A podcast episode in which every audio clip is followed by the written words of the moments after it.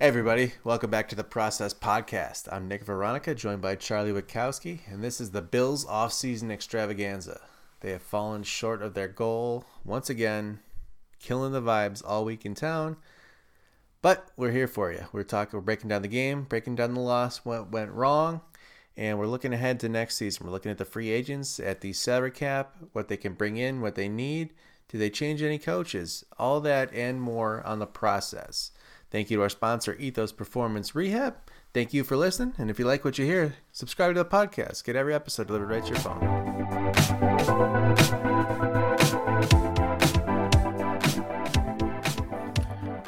What is going on, everybody? Welcome to another episode of the Process Podcast. A little bit more somber episode today, to say the least. Uh, Nick, the Buffalo Bill season has come to an end a lot sooner than what I think you and I and most of Bill's Mafia thought that uh, that it was going to end. But needless to say, man, the, the the the Buffalo Bills just did not look themselves on Sunday. They they didn't. They were not in the game almost at any point. And uh, for you and me, the only solace is we're getting better at, at doing the, these uh, postseason failure podcasts. So I remember we, we talked right after uh, the Houston game was uh, one of the yeah. first episodes of the process, and uh, you were beside yourself. And at, and at this point, it's uh, it's getting familiar in a lot of ways, which is actually one of the things that Isaiah McKenzie said in the locker room after the game, talking with Stefon Diggs. It's it's the same, seemingly the same issues every year. They're coming, they're get you know great regular season, they get into the playoffs, and in in the playoff games that they lose, they've been just getting absolutely steamrolled.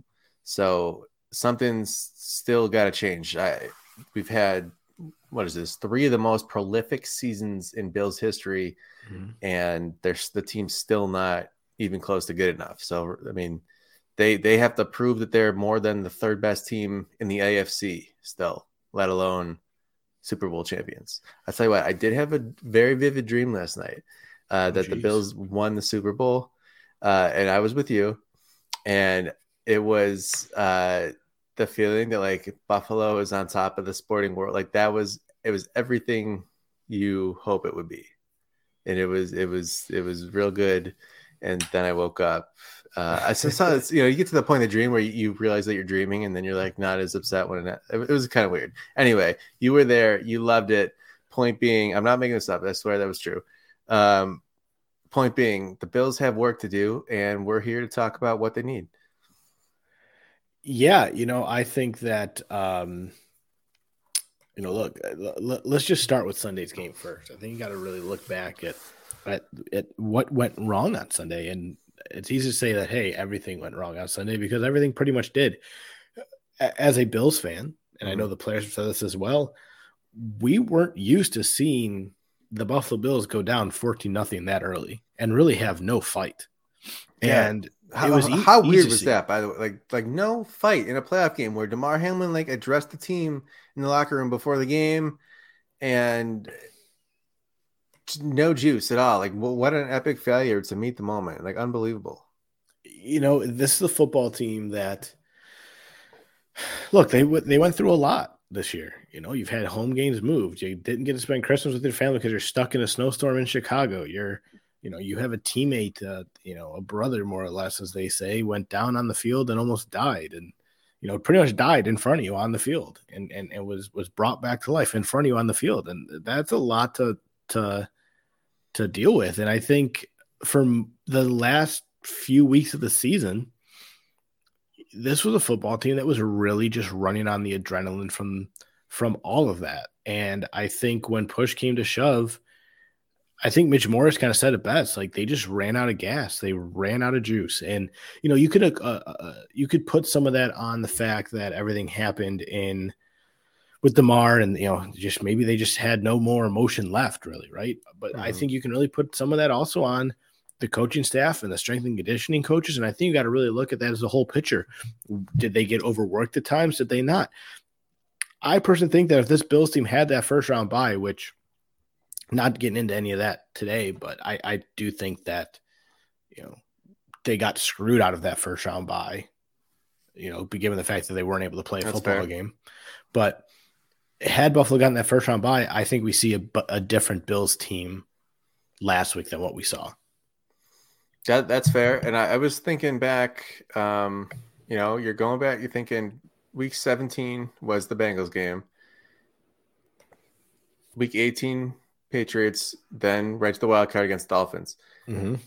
The the Bills really, and I suppose you could go back even farther than week 17, but the Bills didn't look themselves since the Damar injury.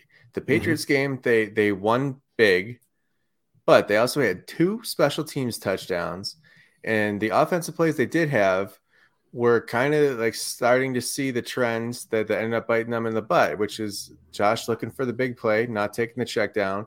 And in that game, it just happened to work. And we had um, John Brown, amazing, amazing catch on a deep ball, diving into the end zone for a touchdown. Uh, just very razor thin margins that they happened to be converting in that game. And by the way, needed two special teams touchdowns to win. And it was emotional, you know, the whole week. And you're like, okay, in in one at once, like that's fine. And then the second game after Damar is Miami, and I really just think Skylar Thompson wasn't talented enough to put them away. But they were, they were not pedal to the floor. They were, you know, they were they were not ready to put someone away. Mm-hmm. Skylar Thompson, Skylar Thompson, a seventh round draft pick, like kept it fairly close. Well, look, my argument to that is I don't think he kept it close. I think Buffalo's offense allowed that Miami team to get sure, back into sure. it, right? You know, I don't think it was anything that Skylar Thompson did great as much as these Dolphins fans and some of the NFL want to claim that Skylar Thompson did this great thing against Buffalo. And, you know, but uh, I understand what you're saying.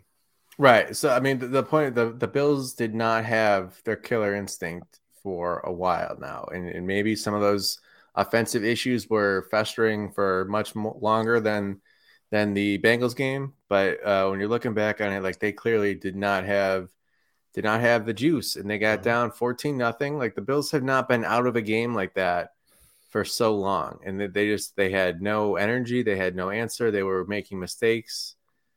It was just you know it wasn't even like a heartbreaking loss. You just never had hope. Period. You know, one thing that I found interesting through that game was watching more and more. You see guys like you know, you see Joe Joe Burrow. As soon as he got that ball in his hands, he knew where he was going with that ball. As soon as that ball got there, and if you go back and watch some some of the the, the video, Nick, most of the time, I would say most of the time, but you know, a, a few times he was catching that ball out of the snap and getting rid of the ball. He didn't even have his fingers on the laces. Hmm. He knew right away where he was going with that ball as soon as it got there.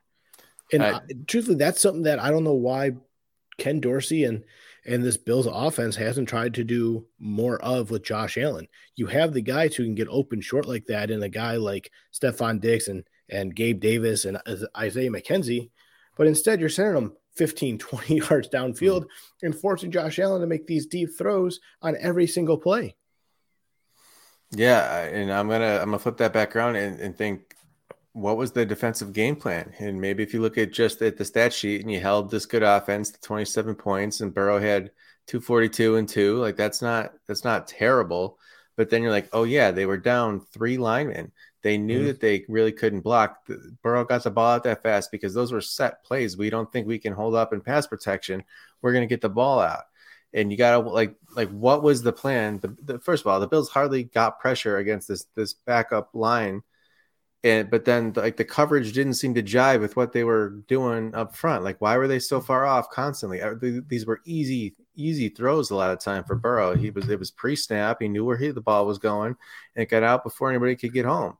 There was numerous instances. So it's like it's third and four, and the Bills defenders are like ten yards, like like they would just get to the mark, the first down marker for free, like un, uncontested. It was unbelievable. That was the defensive game plan. And now I, I, saw someone on Twitter, and I and I don't know who it was, but he was kind of saying like the whole reason why Buffalo was doing that was they were more or less forcing. You know, it, I, I, think the perfect example that I keep seeing online was the third and 4 mm-hmm. inside the inside the twenty. Um, yeah, is that is that the one somebody drew all those arrows on? Yeah, yeah, yeah. So if you go and actually watch the play, right, Tre'Davious White does get his hands on Chase behind the first down marker, just couldn't make the tackle.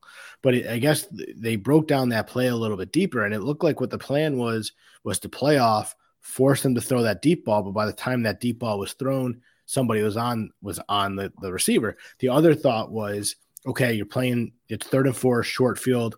You'd rather protect the end zone and protect the points at that point and not give them a touchdown there because you feel like you have enough faith in your defense within seven yards to keep them out of the end zone. Um, okay, I don't know sure. about that one, man. It, well, that goes back to the perfect bend don't break mentality of this Leslie Frazier defense. You know, and after this game, Nick, I really don't know where this team goes from there, from here, because they weren't great on offense. They weren't great on defense. You have guys who, in my opinion, just really don't fit this system out there trying to play a pretty tough game of football against a very good football team. Where do you go from here? What is hmm. your what is your plan? I don't know what the plan is. Yeah. You know, I think it started with today firing the safeties coach. I don't know if he's the one to blame because, you know, he's credited with a lot of what, you know, the, a lot of the success of Taron Johnson. But you know, I think part of it is, and if you you you go and you you look at these offensive coaches that Buffalo has, I, I want to start on that side of the ball first, and then we can get into mm-hmm. what you call this defensive side of the ball. But you know, you look at the Buff the Bills offensive side of the ball, right? You have Ken Dorsey, first year play caller. You have Rob Boras, he's a tight ends coach, used to be an offensive coordinator for the Rams. You have Joe Brady, used to be an offensive coordinator. You have Aaron Kromer, used to be an offensive uh, coordinator Aaron Kromer is the offensive line coach, who was also spoken so highly of by Eric Wood and other past Bills offensive linemen on just how great he is an offensive line coach. Didn't see a lot of improvement there from the offensive line. You have Mike Shula, who's a, a senior offensive assist, of assistant, used to be an offensive line coach, or I'm sorry, used to be an offensive coordinator.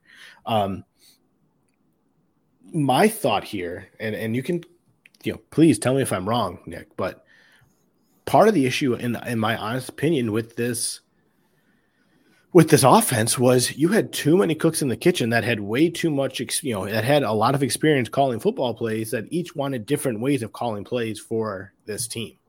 In my opinion, I think Ken Dorsey tried, tried to take a little bit from each one of those guys, but wasn't able to come up with anything creative. Whereas I think Daboll was more, Daboll brought what he learned in Alabama, what he learned under Belichick. You know, look at the coaches that Brian Daboll worked under.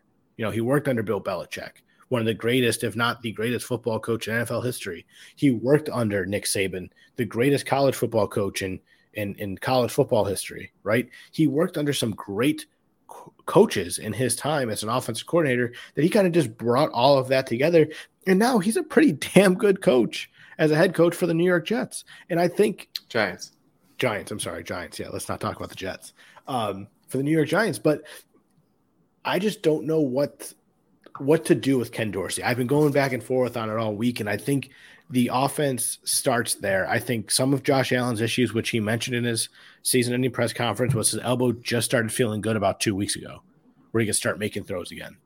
Um, okay, so we could blame some of the issues on Josh Allen's elbow if you really want to.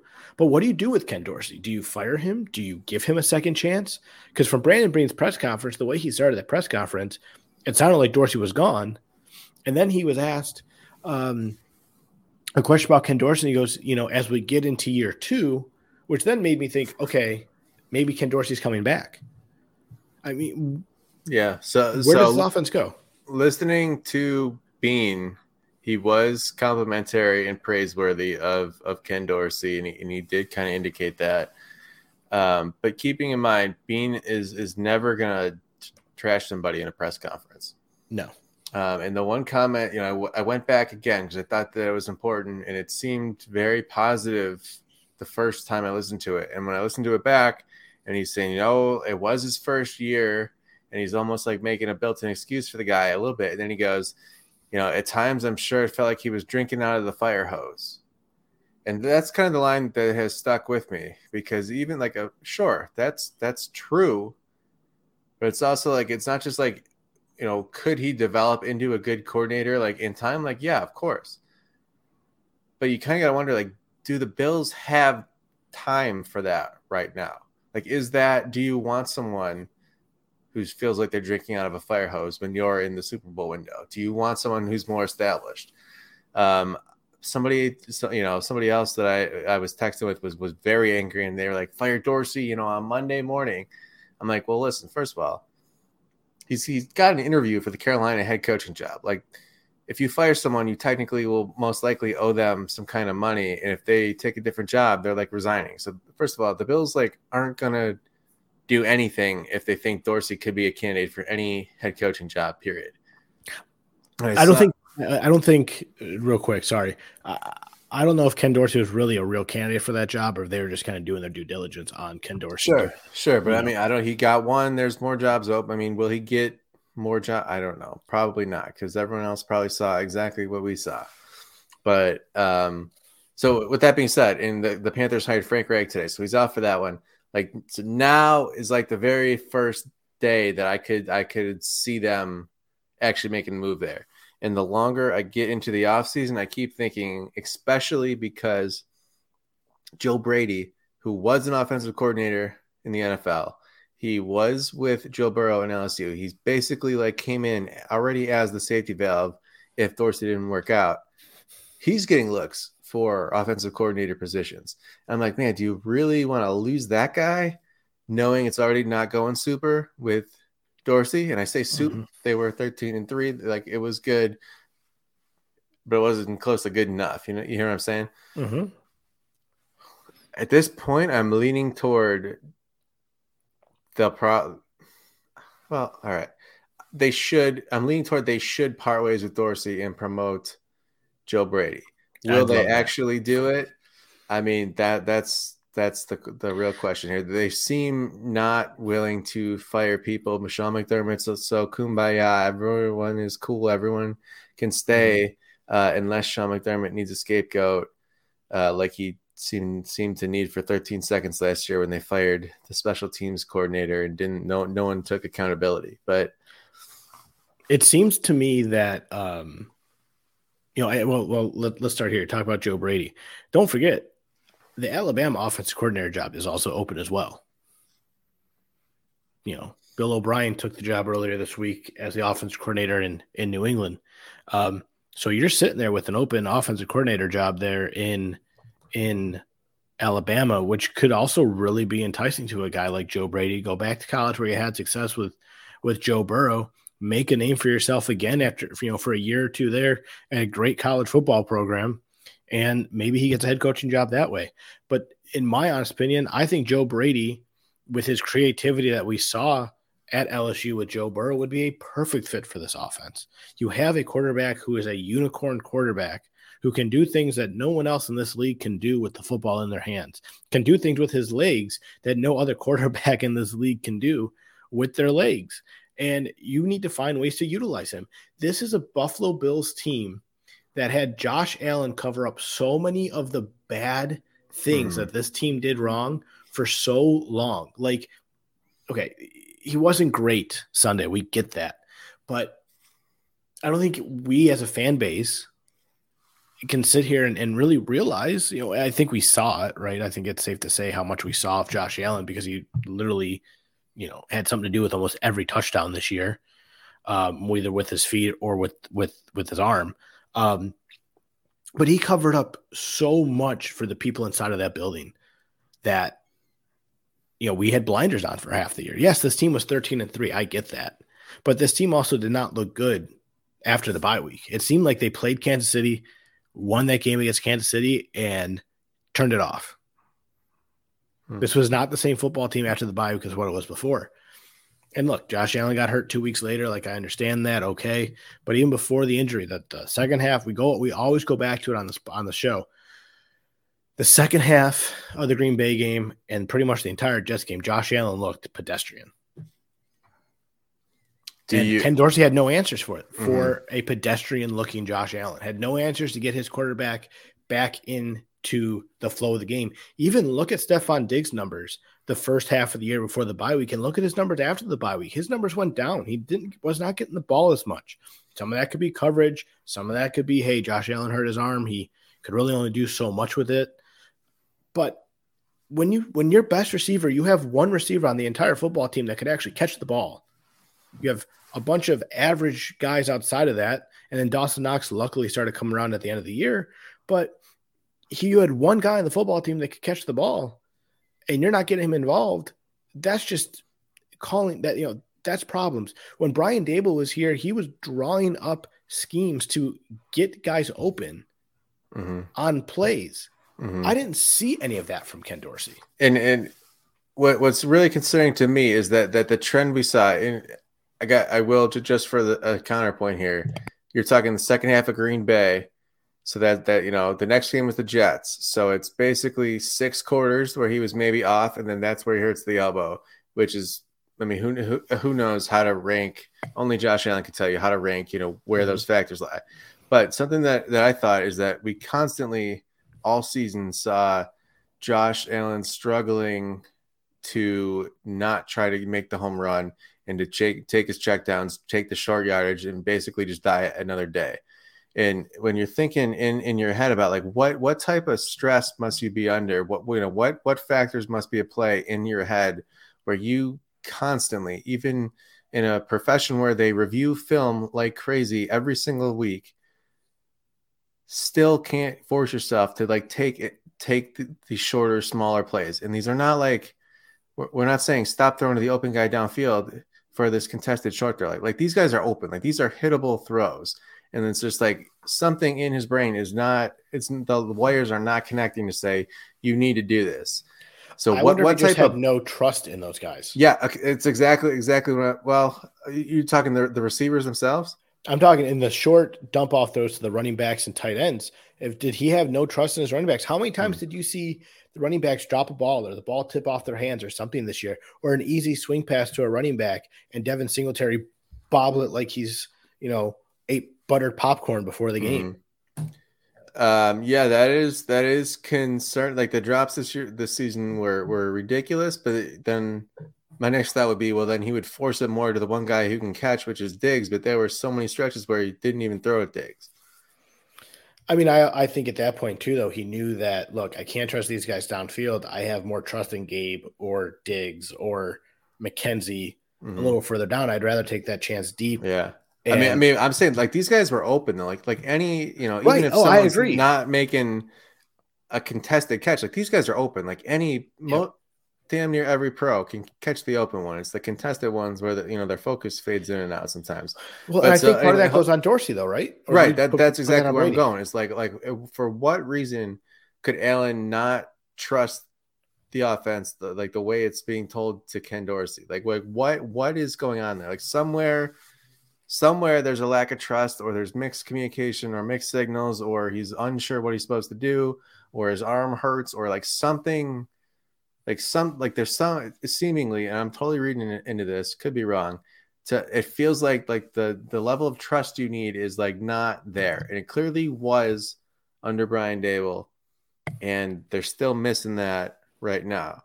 So to, to me it's almost you know i think sure and if you let ken dorsey have this job you know five years from now he'd probably be a damn good coordinator did you I, think, see, I don't know if you saw this in the game sunday but I swear I saw at one point Josh Allen was reading a playoff and he goes, no, no, no, no.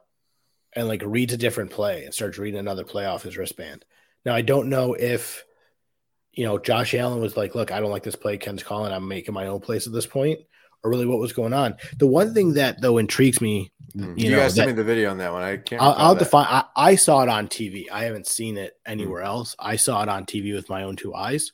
Um, I'll have to see if I could find it you know, if I go back on the DVR or something and find it. But um, one thing that I've noticed as well, and I don't know about you, when it comes to this offense, inside of two minutes, the offense is very good. And usually. I think part of that is usually, right? I think 90, you could say 90% of the time, right? Like this offense is pretty good. From my understanding, and I don't know if you've heard different, from my understanding, inside those two minutes, that's Josh Allen calling the plays. That's oh, Josh Allen doing all the play calling inside the two minutes, not Ken Dorsey. And the offense seems to flow a lot better inside of two minutes than what Ken Dorsey does. Interesting. I always wondered like why they didn't try that, you know, the, the no huddle stuff more often because Josh, especially when he knows the coverage and can read it ahead of time and they can't disguise on him as much, that's when he seems even better. Like I was kind of surprised at no mm-hmm. point in that Cincinnati game where they like uh, let's try something different. Let's go no huddle. Let's speed it up. Let's try to get in into rhythm that way. Like it's uh, that is a good point. Like even against uh, in, in the Dolphins game, the Dolphins score, you know, with less than two minutes left before halftime, and you're like, oh damn. And the Bills go out there and just suddenly piece start piecing together this drive, boom, boom, boom, boom, points, and hey, how many they ended up winning the game by? Three right. points. Right. It, it's amazing how different the offense runs under Josh Allen. I mean, do you just give him the reins next year and say, "Look, Josh, you just here's here's your options. You run you run the offense." You know, similar to what like Brady used to do in New England. I don't know if that's a thing. I don't know if that's something that they would put that much trust in mm-hmm. Josh Allen, but Josh Allen is your franchise quarterback. He's out there playing the game. Ken Dorsey, in my opinion, has already proven that he is not ready for this job yet. Mm. I I like I know Joe Brady got fired in Carolina. I know things didn't work out there. But let's face it, Carolina was a dumpster fire with or without Brady. Mm-hmm. Right? That that was a dumpster fire when yeah, Brady they, left. They were not tanking, tanking, basically. Right. They they were not bad under Brady. They got worse once Brady left. And he had a terrible team there to, you know, he had Sam Darnold as a quarterback, and it was just a mess there. Yeah, McCaffrey was hurt, right? Right. McCaffrey was hurt most of the year. You had Chuba Hubbard, who I think was a rookie at that point that year. Um, Every time I hear that name, I think of Chris Berman called him. He said the the Chuba missile crisis. that, that's a good one. You, Chris Berman, you can always count on him to come up with with something good. Shout, shout out to his researcher, I bet. That's right. That's right. Um, I do think that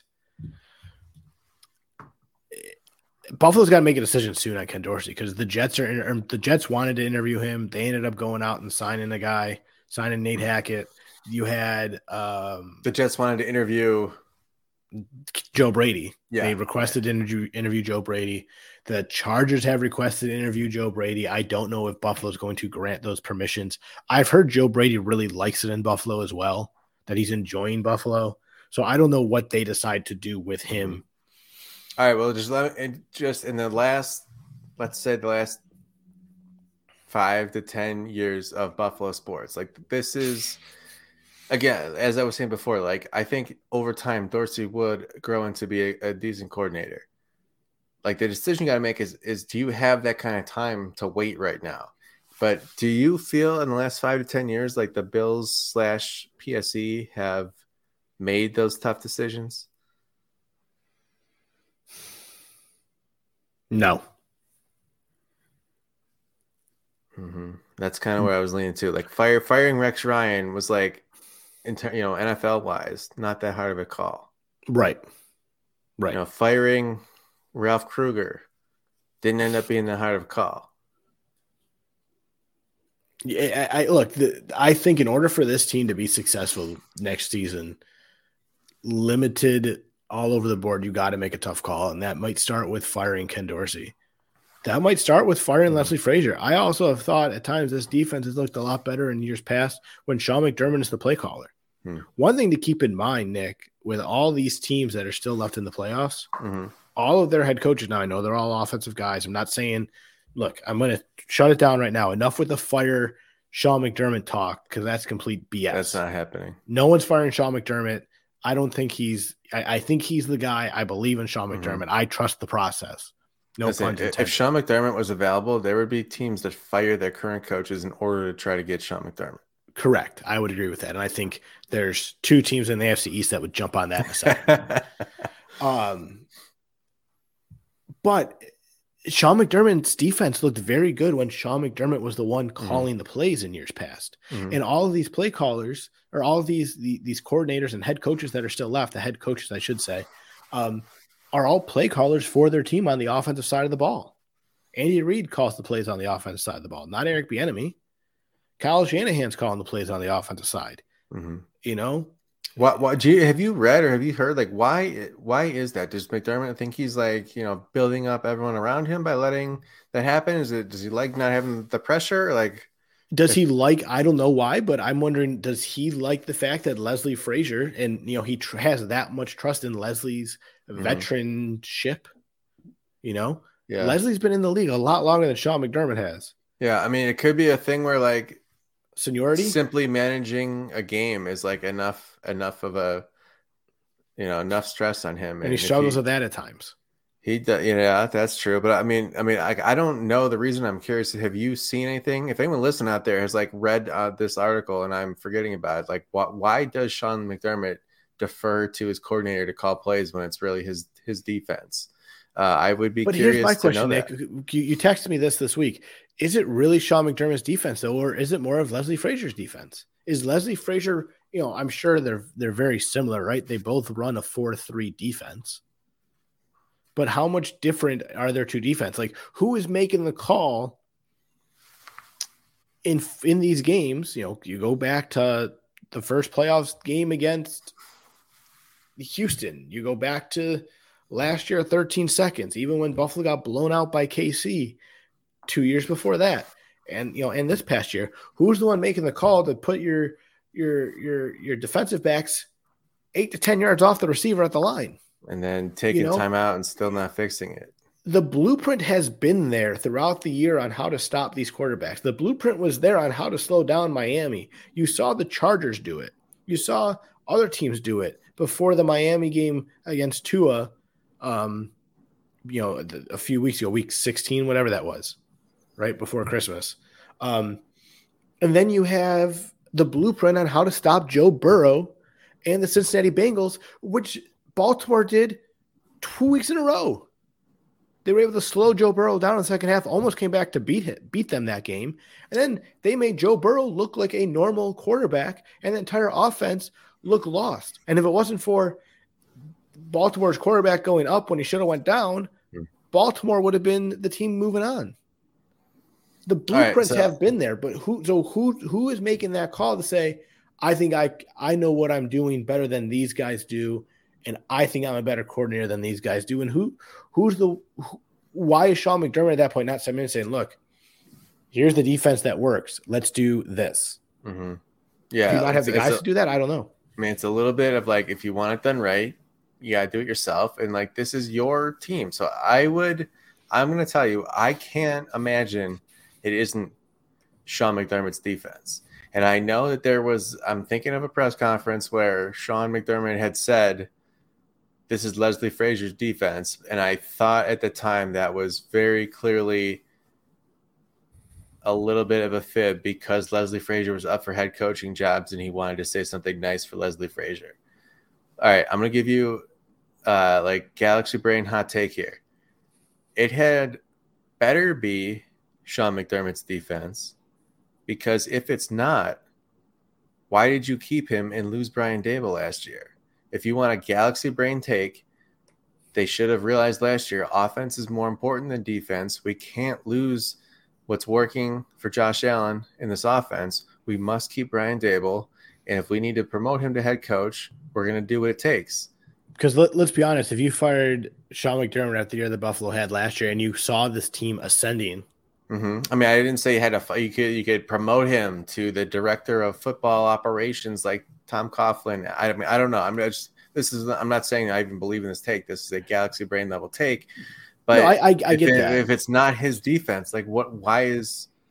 Why would you lose Daboll if if to keep? I mean, I don't know. Okay, I, look, I'm not a player. Obviously, I never played in the league. I don't know, but but I would think that you know part of that would be we can't upset these coach. You can't upset these players. These players love and they all speak very highly of Sean McDermott. Yeah. I don't think that that's BS. Well, they all right? like winning the Super Bowl too. They do, they do. But I think if you fire Sean McDermott after what they did last year, and and they looked good and they looked dominant against Kansas City last year. Mm-hmm. There was not one point in the playoffs last year that this offense, you know, did not look dominant, mm-hmm. and, and really the defense until the Kansas City game. But Kansas City had their way with Buffalo most of most of the last few seasons, and mm-hmm. Buffalo was right in that game and had a chance to win. I, I firmly believe, and this is where you and I are a little bit different in our believing. I firmly believe that this is Leslie Frazier's defense, and Sean McDermott trusts Leslie Frazier that much to take over play call duties and to make those play calls and let him run his defense. I I get given. I mean, it's so hard saying this when they just had such a good regular season. They have three straight division titles, but you're I trying mean, to win a Super Bowl and you're not getting close enough at all. Like you got to make bigger changes here. And I think some like you're, you're saying you don't want to upset the players. I'm like, sometimes like it's okay to rock the boat a little bit. Like you need the results to change, you need things to change, and at some point you're just doing it the same way over again and getting the same result. You know, my concern is I, I get it, right? Like, hey, but we're also talking about a team that just went 13 and 3. Talking about a head coach that's up for coach of the year candidate.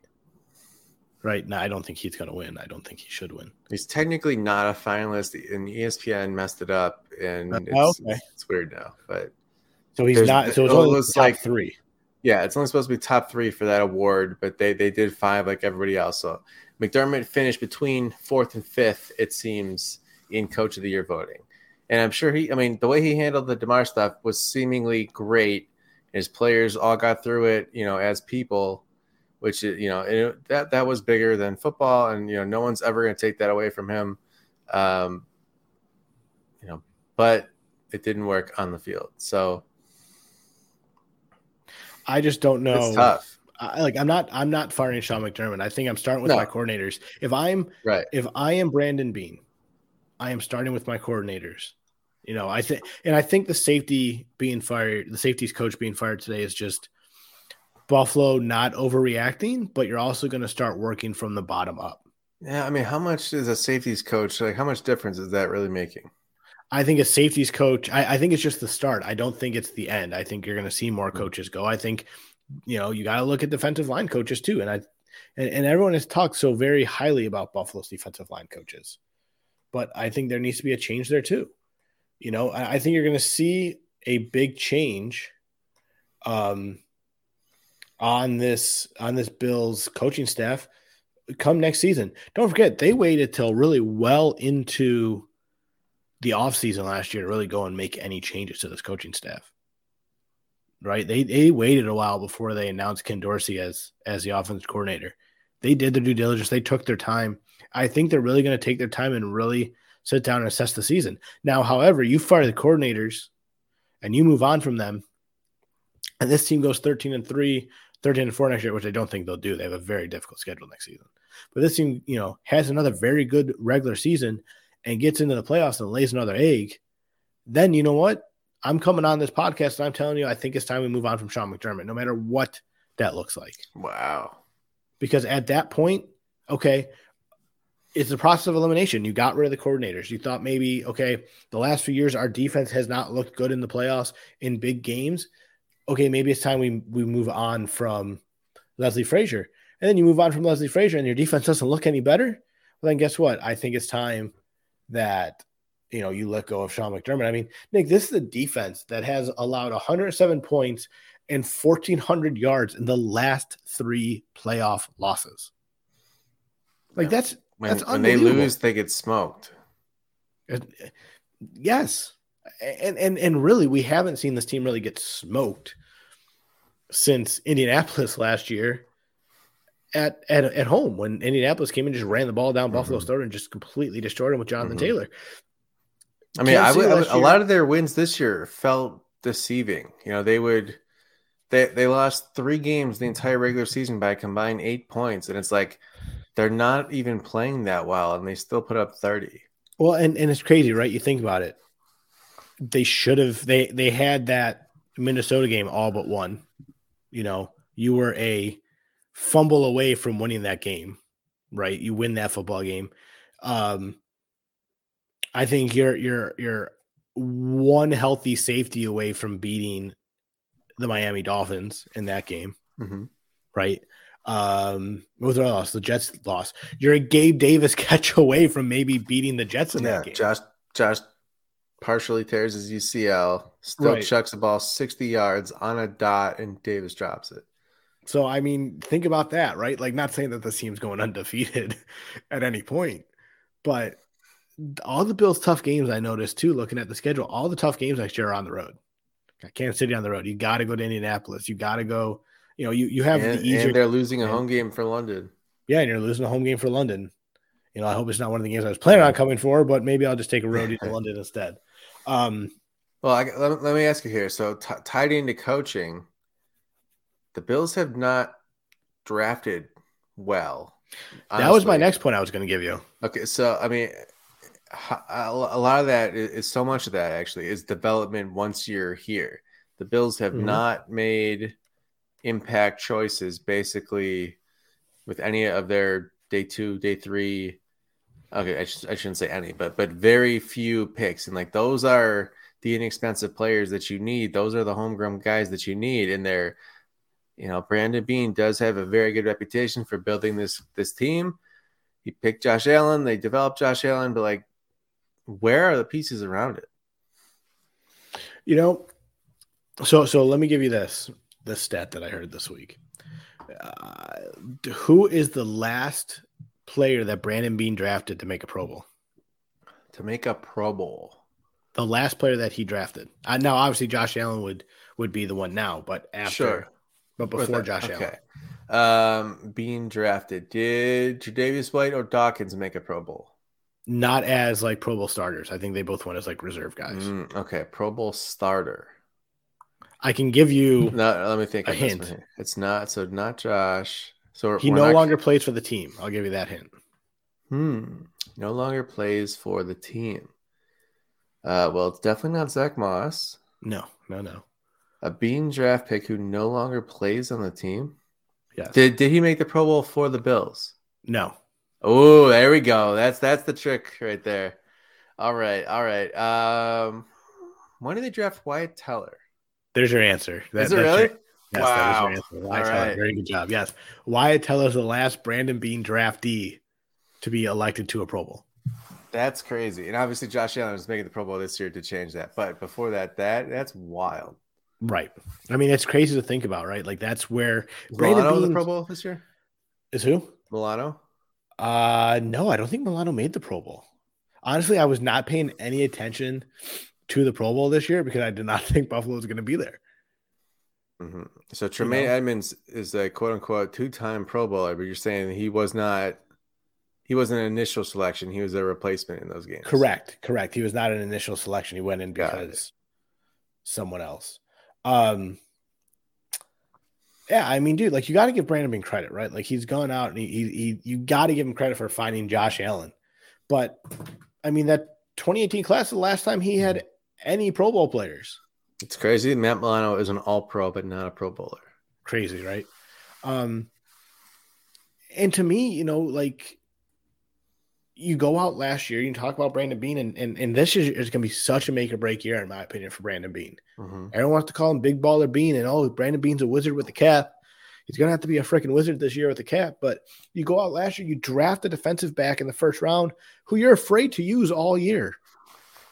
You know, if they were afraid. He just sucked. I mean, I don't think he did. Did Did you think Kaiir Elam sucked all year? I I think Kaiir Elam was not given a fair shake to go out there and I mean, learn. I mean, playing. Do you, do you think he was better than Christian Benford looked much better all preseason?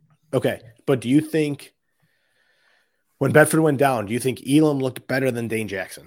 Did Dane Jackson have any business being out there? Um, I don't think Dane Jackson looked No, I mean I feel like it was close, and Elam was maybe taking some penalties. Okay, okay, okay. I'll give you not, that. Not that either of them were like great. So I, I mean, go either way. I, I if you said I'll live with that. He's a rookie. Give him his reps. I would totally hear you. By the way, thoughts of I mean that's where I where I'm going with the Kaiir. I'm giving his reps because I thought he looked very good in the Miami game. Okay. Um, but you know who also who also looked really good, and I can't remember his first name anymore. But Ingram, he was an undrafted guy. He was he's on the practice squad. Uh, is it Jamarcus Ingram? Jamarcus Ingram, that is correct. Or Marcus Ingram. Either Jamarcus or Marcus, one of the two. I'm gonna look it up right now. Um, but I thought he looked pretty good. But I, not that I think he's starting over Kaiir Elam by any chance. But um, um, and you, you mentioned Christian Benford. Now there's talks about moving him to safety. Saw that. Which it worked out pretty well for Antonio Williams. Uh, Jamarcus Ingram. Yes, he's from University of Buffalo, correct? He went to Utah State and Texas State. Tech and UB. So, so okay, so I, I, was right there at some point. Um, I really really liked him. I saw him a little bit in the Miami game. I thought he played very well in that game till he went down hurt, and then it kind of opened things wide open. For him. He's Miami big, six two. Yeah, he's a big boy. He's a big boy. Um, but moving Benford to safety, I think, might be a good move in case you do lo- lose Poyer, which we're going to talk about the cap stuff here in a minute or so. Um, but you you look at what Brandon Beane has done in the draft. He hasn't done anything great outside of Josh Allen. Nick, you and I have said it. I don't know how you know if we've really said it on this podcast, but we've said it to each other, you know, via text. Dion Dawkins is good. He's not mm-hmm. great. Yeah, he's he's average to above average and not more. I mean, I guess that Milano needs to go in the in the great great pick bin. Brandon Bean is very good at finding talent from round four to round seven. He struggles to find the good talent from rounds one, mm. two, and three. I mean, wh- when are we going to see Boogie Basham like really uh, start a start a don't game even, or like? Don't even mention Boogie Basham. Let's mention the entire defensive line that he's drafted: Ed Oliver, Greg Rousseau, Boogie Basham, AJ Epenesa. That's four guys on the defensive line that you have drafted that have not looked, you know, and those are all first and second round guys who have not looked like first or second round picks. Ed Oliver gets outplayed by Christian Wilkins in Miami all the time. Jaelan Phillips looks a lot better than Greg Rousseau has. So, I, I, is Brandon Beane.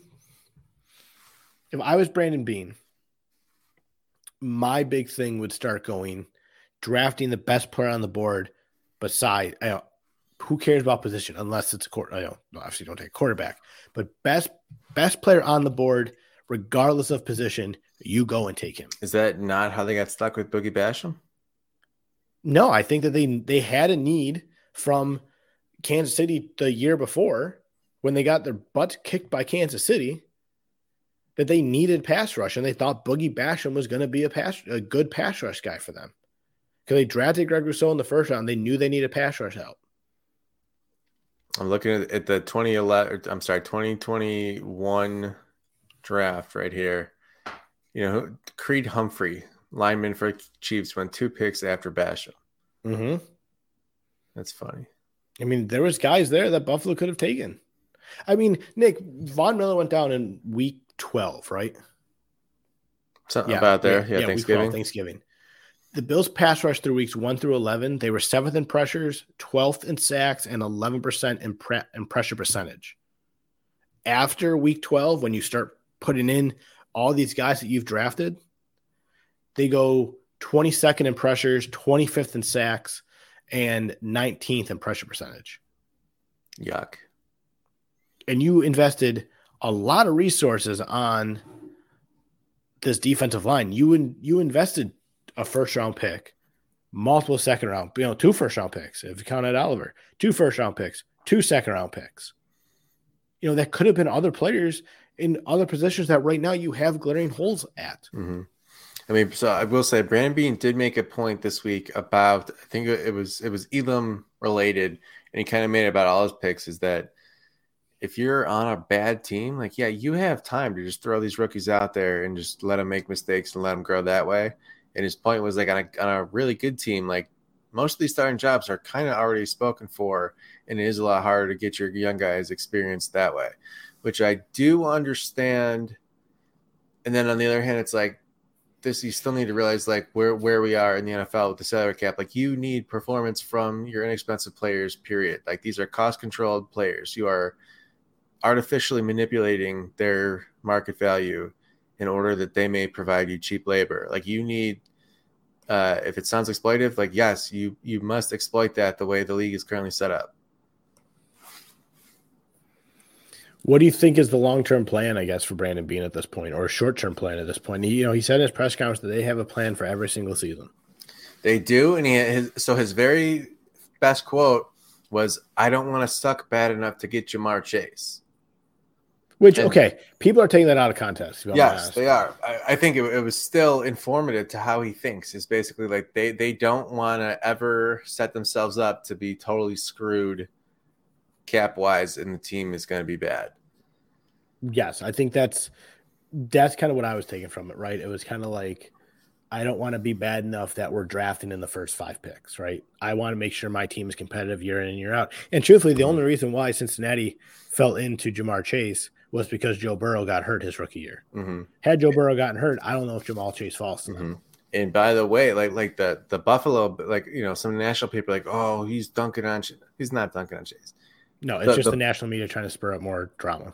Well, I mean, it's, Eli, it's like, Eli like, like, like yeah, it's like they're not understanding like where that's coming from. But um, the Buffalo comeback to that would be like, well, Brandon, like I have good news for you. You don't actually need to draft a receiver, you know, one five to to make an impact. Like you could try drafting a receiver before the fourth round because you haven't done that in your last five drafts. Draft a receiver, get Josh some help. Like Gabe Davis in the fourth round is the highest receiver they have picked. And he has issues. Speaking of Gabe Davis, and then I want to I want you to talk about the salary cap stuff here. It, it, what do you do with Gabe Davis? Is Gabe Davis, I guess the better way to put it, two two part receiver question. Mm-hmm. Is Gabe Davis a Buffalo Bill next season? I think that Gabe Davis is a perfect. The answer is yes. Okay. See, I think Gabe Davis is a perfect trade candidate going into his last year of his contract. He was okay. I think he took a major step back this year. I don't know. Uh, okay. Second part of that question is I look if you could trade Gabe Davis in like a second round pick for a really good, you know, maybe one really good two wide receiver, I'd do it in a second. I'm not saying DeAndre Hopkins. I don't want him anywhere near. You're, you're saying like a like a top five second round pick for the Bills second and Gabe. No, I'm saying if I'm Buffalo, I'm trading Gabe in a second round pick for a current rostered player in the NFL. Oh, oh, oh, I got you. I am going to get myself a very good wide receiver 2 mm-hmm. maybe a low end wide receiver one. Okay. Right. Uh, yeah, I could. I would definitely hear that. Um, I'm mostly saying I think Gabe stays because he is very inexpensive. He's, he's and he's very good run blocking, which has been sure. an issue for this. And I think you've seen. Um, I think Beane's point was was something about you know, Gabe was technically still a backup a lot of the time. Like he was coming on and not not basically getting the best coverage, and he was very able to exploit that. And he was also fresh all the time and being a starter out there constantly all the time against very you know top coverage, and especially Beane didn't say this part, but teams that have two strong cornerbacks uh, that was that was frustrating to him more. And you know, you do have to give guys time to grow. You do have to let them flourish. You do have to let them, you know, let their experience take them places. Um, I I don't think they should go in saying, you know, Diggs Davis are one and two for us. Like that would be a mistake. I think there's still a, a spot on this team, but I think they need to to definitely add a weapon better than Gabe Davis.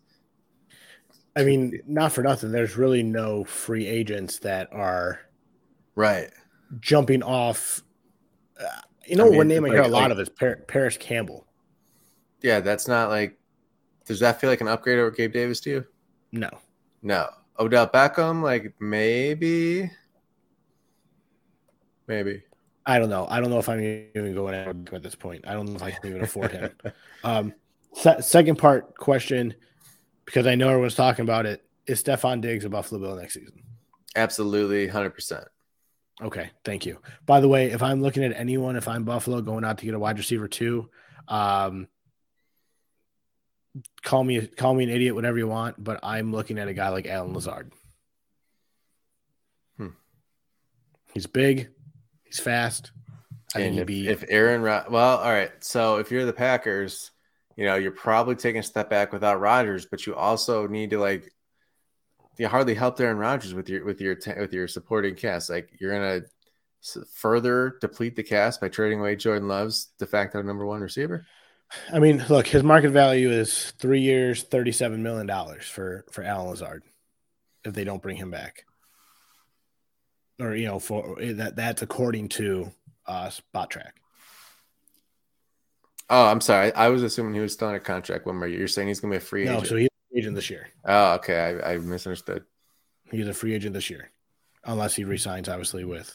Mm-hmm. Um, I mean, but, the but, Bills. The Bills should definitely be going around looking at teams that are maybe not ready to compete next season and seeing who's available. I thought Brandon this, Cooks. Uh, if that guy's good for like six games a year. um, okay, so b- before oh, okay before this year, I thought I thought the Seahawks were going to be real bad and there was some discontentness over there. I really thought they should try to go get DK Metcalf. Dude, don't don't get me excited. I wish that that's what they would. All right, done. okay, but but point being, they need to look around the league, find teams who are not really uh, ready to compete yet. Um, I would think about let's look at Carolina. There's no one there anymore, though. Robbie Anderson's gone, and he was terrible. I mean, look, you look at the free agency list. You have now your, your top five guys right now under the free agency list. Nelson Agholor, no. Sterling Shepard, okay, maybe he was hurt. You know, he was okay. DJ Chark, not really screaming number two wide receiver to me. Randall Cobb, eh. Marvin Jones, meh. Like none of those guys are really jumping out like, oh my God, that's a guy that I want at my number two receiver spot. Yeah, I was talking about DJ Moore at Carolina. Ooh, okay. Okay. Uh yeah. What about one of the two guys from Washington? Yeah, love it.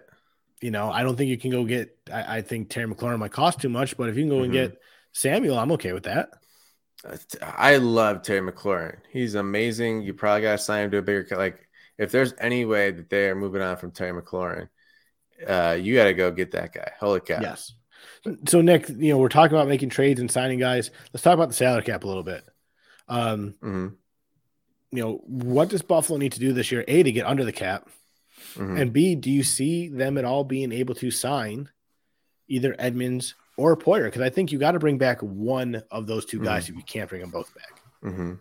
All right, so I actually wrote about this this week, uh, and my, the the takeaway of the article was basically the Bills were were team building on easy mode because Josh Allen was still his, major cap hit hadn't kicked in yet, and that switches to difficult next season. Josh Allen's cap hit goes from basically 16 million to almost 40 million.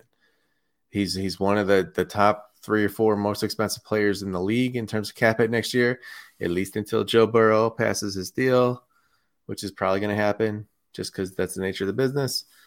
Uh, th- this gets very hard starting next year with, with one guy taking up that that big of a of a cap hit. Their top five guys account for like 50% of their cap. Like they, they're an extremely top heavy team. And that's manageable when you're in this window. But um, you just got to acknowledge it and like you kind of do have to go all in if you want to be all in for this. So the Bills do currently project to be over the cap. I think they have some some ways to to get back under it. And Brandon Beane made a comment at his press conference where he said, um, basically, don't expect a big ticket item. He said Von Miller is still our ticket this year too, uh, and that is a great thing for a general manager to say uh, because they have ways of, of moving around some of the accounting and the money here. But the people who say, oh, the salary cap's not real, I think those people are idiots. The salary cap is real because you have to do all this accounting and moving around and maneuvering. And also, like, you have to have people who are willing to do that. Like, if the team, if the players don't like you, they're just not doing that and then making it harder for the team or making them cut you or making whatever. I mean, a lot of mm-hmm. times if, if it's a straight uh, base salary to bonus restructure, yeah, every player is going to be excited for that part because they get the money now instead of game check by game check. But um, okay, a couple ways uh, of getting moving some money around here. Charlie, uh, the last two years on this podcast, we have we've gone through the list and picked out some cut candidates who could open up some money who maybe aren't playing that well. The Bills, like we just said, they're top heavy this year. Those people are not as a parent as in years past. So I did go through, I did make a list. The two guys who jump out to me that are pretty obvious bubble candidates are Nyheim Hines and Tim Settle. Hines has no guaranteed money at all left his contract. They could cut him and walk away for nothing, save 4.77 billion against the cap. Brandon Beane did make a comment in his presser about about Hines, you know, in year two, um, if if they want to bring him back, that's cool. There's no way they bring him back at his current salary. They are at the very least going to have to restructure that and have him take. He makes cut. more than Nelson or than uh, uh, Austin Ekeler does, and Austin Ekeler is a starter and a very good running back for the Chargers. And I don't think Nyheim Hines is mm-hmm. deserves. Mm-hmm. I mean, I mean, the, the, Bills didn't sign to that contract. They traded for him. They acquired the contract with the player. Like that, that's out of their control. The good part is that his bonus money stays with the team they paid him the bonus. The Bills only have these non-guaranteed base salaries.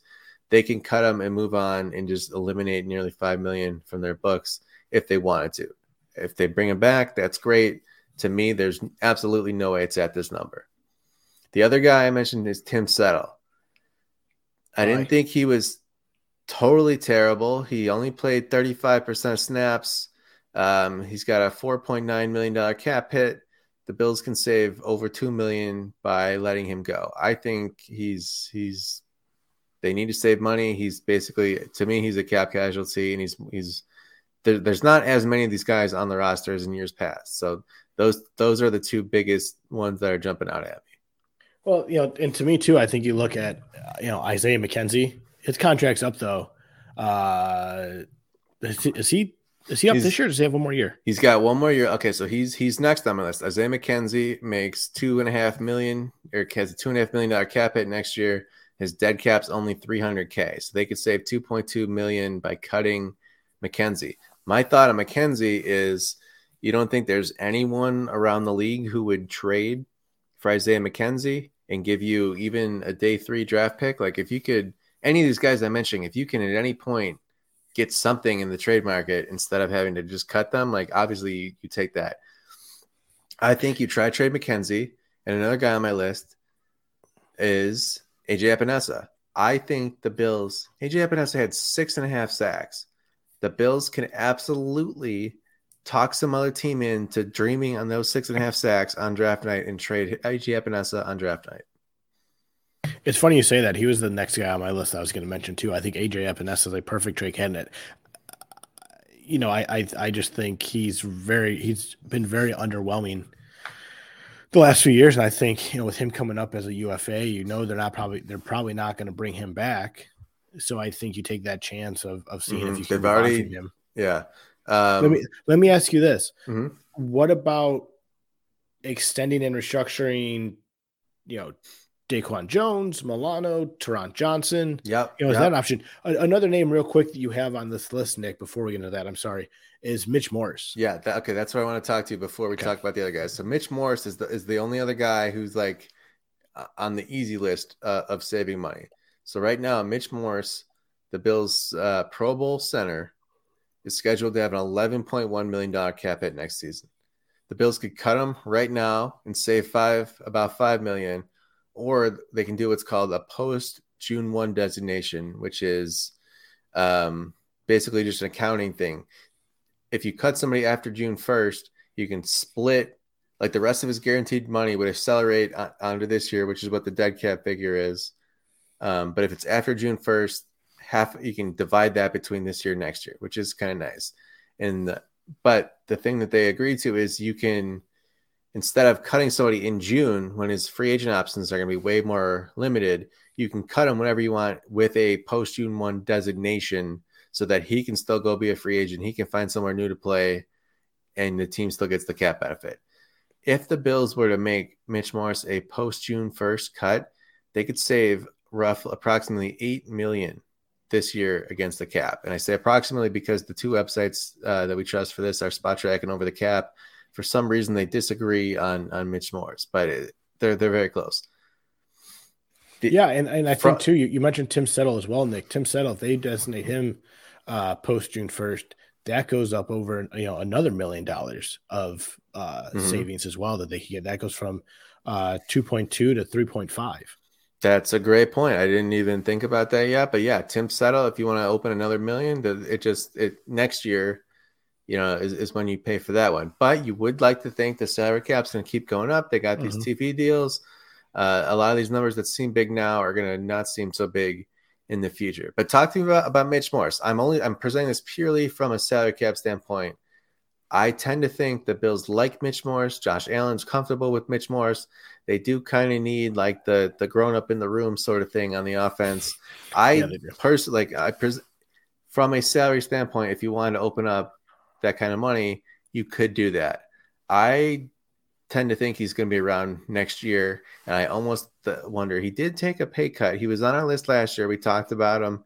I think he he did a restructure and took a took a little bit of a cut. I wonder if they do that again. You know, I think Mitch Morse likes it here. I think he likes being a Buffalo Bill. I think he likes Josh Allen. I think he likes this offensive line. With that said, as a fan, yes, I think Mitch Morse absolutely needs to stay. If I'm Buffalo, I'm keeping. Well, I, I think because a you don't have a choice with a guy like Dawkins, right? But I think I'm keeping Dawkins, Dawkins this year. right. But I think I'm keeping Dawkins. I'm keeping Morse. I'm keeping Ryan Bates. Mhm. Outside of that, free for all. I don't care who you Mhm. bring in, who you send out at that point on that offensive line, but you need to find a way to keep Mitch Morse because, yes, while he has been banged up, he's had his issues with concussions. I get that. When he plays, he is still the best offensive lineman on this football team. Okay, And it's all not even fair close. points. Yeah, all all fair points. I mean, You're Dawkins not- has his moments, but he's he's inconsistent. Uh, to too inconsistent to be an elite left tackle. You have enough holes that you're going to have to fill this year in free agency and the draft anyway. Don't create more holes for yourself if you don't Mm. have to. Yeah. Well, okay. The only idea I had, or that I read actually on on Spotrac, was if you let Morse go, you could make Bates the center. Bates seemed to do all right when he filled in Mhm. when Morse was injured. Um, I mean, you also could draft one. I, I just I don't I don't see it happening because of that camaraderie with Josh Allen because he's kind of the, the adult in the room, which they need. Mhm. Um, But Josh does like Ryan Bates. well, sure, but Josh would say I like both these guys. Make Right. Bates the right guard. Then I mean, No, I, I, don't think. I, I think you find a way to see if Mitch Morse is willing to take a pay cut. mhm. And I think at that point, his agent's going to say, "We just made the Pro Bowl. What do you mean take Right. another pay cut?" But I think if if if it comes back and he says no, and you have to make that, you have to get cut that money to get out of the cap, then you do it. Um, now, I I like Mitch Morse though. I don't. He's the last player, you know, outside of like Diggs and Davis, really on that offense side of the ball that I don't want to see them move on from. I'm saying, you know, t- you had yeah, Diggs, t- totally. Yeah, Diggs, totally Allen, fair. Morse were the three three signatures Yeah. for me. Let me ask you this question real quick, Nick. Um, and then I, like I said, I want you to talk to me real quick about Allen Diggs and Mhm. and, and who they can possibly restructure, you know, Milano and all those guys. But um, is it true that the team has to be under the cap by a certain date? Then if they're over the cap by the start of the year, it's not. There's no penalties, right? Yeah, so they need the league year starts uh, in in mid March. So this year it is March fifteenth. You must be your top fifty one contracts have to be meet the cap by that date. After that, free for all until final roster cut down in the league in the in the season starts. One thing to keep in mind too, right now for the Buffalo Bills that has to be mentioned is the Bills are currently projected to be about eighteen to twenty million dollars over the cap, and that's just projected. We don't know what the cap number is yet. That still has not come in, but that's only with forty five. You know, that's that's they're twenty million over the cap with twenty one free agents. hmm I mean, I think that they the guys that they signed to those future contracts, I think count toward this right now. Okay, okay, so that they theoretically have a full team of people under contract, quote unquote. If they, if, you know, I don't know, something happens, they don't sign anyone. Like they have, they have a roster team right now, okay. Okay. and you know that that's when you get like they bring ninety people to training camp. It's like, who are these guys? Well, they signed them to a futures contract in June to to, you know, meet. I mean, you kind of want to do this because when the league year starts, these guys are all making nothing. So you can get yourself under the cap with what you already have, and backfill with these very inexpensive players, Mhm. and then as soon as that day passes, you can go sign people, be back up, and figure it the rest out down the road. Okay, talk to me about the extensions. You know, DaQuan Jones is the guy that you have brought up here that could Yeah. you know, extend. Matt Mhm. Milano. I personally think it's Josh Allen and you know Josh Allen and Diggs are really the 2 Mhm. that I'm looking at here. All right. Well, I'm actually let me, let me start on a, a different spot for you. Ed Oliver. So Ed Oliver, the Bills picked up his fifth year option. He's a first round pick. Ed Oliver's cap hit next season is too high for me. It's ten point seven million dollars. I I gotta wonder, and I don't know if I'm re-signing Ed Oliver. Okay, that's kind of where I'm going with this. Ed Oliver, so that that's a guaranteed that's guaranteed money. Uh, because they changed that. What you know, if you extend the fifth year option, that's now guaranteed. It used to be guaranteed for injury only. Now it's fully. Ten point seven is kind of a lot for him. Yeah. I I see two scenarios here that they they may do neither of these. They may let him play it out and, and see if he's worth the money when he truly hits free agency. You could get ahead of it now, extend him another year or two, and you know have him kind of bonus heavy, have the bonus spread over the life of the contract, and bring down his cap hit this year. That's an option. Or you could maybe say Ed Oliver's a trade candidate he's a guy that I've looked at as a trade candidate. Now I know that opens up that, that that goes against what I literally have just said about opening a hole up for yourself. Mm-hmm. But I have no problem, and I, I firmly believe that this Bills defense is going to be. I don't want to say the best. Yeah, I don't want to say the worst. I should say, mm-hmm. but they're definitely not going to be the best. They may be a middle of the road defense next year. Mm-hmm. All right, so but t- talk to me just on on whether or not you feel the Bills should or should not sign Oliver. I'm okay if they move on from him. I think I'm with you. I think that cap hit's way too high. He has not proven himself. He's been a guy, just like the rest of these guys that they've drafted. He's been a guy that's come in and looked really, really, really good. However, he disappears in the playoffs. I don't care what you do in the regular season. Like, great, mm-hmm. go win 13 games in the regular, regular season. Go get 10 sacks in the regular mm-hmm. season. But if you can't do anything for me in the playoffs, what good are you? Yeah, I, I would say he seemed the first half of this year to be seeing uh, a lot of growth, and then Von Miller got hurt, and then that kind of went away. So mm-hmm. on one hand, you could say he's going to be good again when Von's back, and on the other hand, you could tell me every player in the league would be better with Von Miller next to him. That's not special. No, and Oliver's I, a guy that, that I was thinking about early on as someone that I'm okay to move on from. Okay. All right. If just for for cap, let's say the Bills decide that they did want to keep him. If you wanted to say, let's let's, I don't know, add on four years. Mm-hmm. If you say you pay him 11 mil a year, I think that totally works. Again, should they do this? I'm not, but if they wanted to, if you sign him this year to his base salary was maybe one million, and then a ten million dollar signing bonus, and I'm um, approximating these here. I don't know what what the the rookie minimum for for his experience level is. That ten million in the signing bonus, so he would get eleven million this year, but that bonus would spread out over the life of the contract, and then if you paid him eleven million straight each of the next three years, you cut his cap hit this year to three point five, and then it would jump up to thirteen and a half the next few years. And maybe there's the way the Bills could do that, not guarantee any of the salary in those future years, and he could be a cut candidate going forward with a, a, higher salary that's not guaranteed, and then the Bills would only have that accelerated bonus money to deal with in the future. Yeah, I mean, if that becomes the option, you know, to help help get you down, then yeah, I mean, do it. But I I I'm okay. Again, I'm okay if they move on mm-hmm. from Gabe Davis. Yeah. From, anyway, uh, just, just from from Ed Oliver. Yeah. So he's he's he's set to make over or to have a cap hit of over, over 10 mil this season. Um, if that that's an option for me, how they could take it down if they wanted to. Uh, a couple other guys here. Uh, you mentioned DaQuan Jones. I thought DaQuan Jones had a really nice season. I am in favor of extending DaQuan Jones. I think there's a way he can mm-hmm. cut his cap hit down with an extension too. Well, yeah, I think, I think they missed DaQuan Jones in that playoff loss. I was just gonna say the same thing. I think it was clear and obvious how much he was missed. Yeah, I mean, I don't know. He he's a little bit older. Do you? How long do you want DaQuan Jones for? I don't know, but same deal. You can sign people to an extension without making the cap hit crazy this year, and in some ways, you're kicking the can down the road. Uh, mm-hmm. And you're also hoping the cap just keeps rising. They got this new massive TV deal. They got they got Amazon. They're about to do Direct TV. Like, I'm sorry, they're, they're losing Direct TV with uh, mm-hmm. the ticket. YouTube right? TV. Yep. The, yeah, that's going to YouTube TV. Huge. They should, they should have all these new revenue streams coming in. It should be good times for the NFL. The salary cap should keep going up. And if you're a general manager, like maybe you bank on that.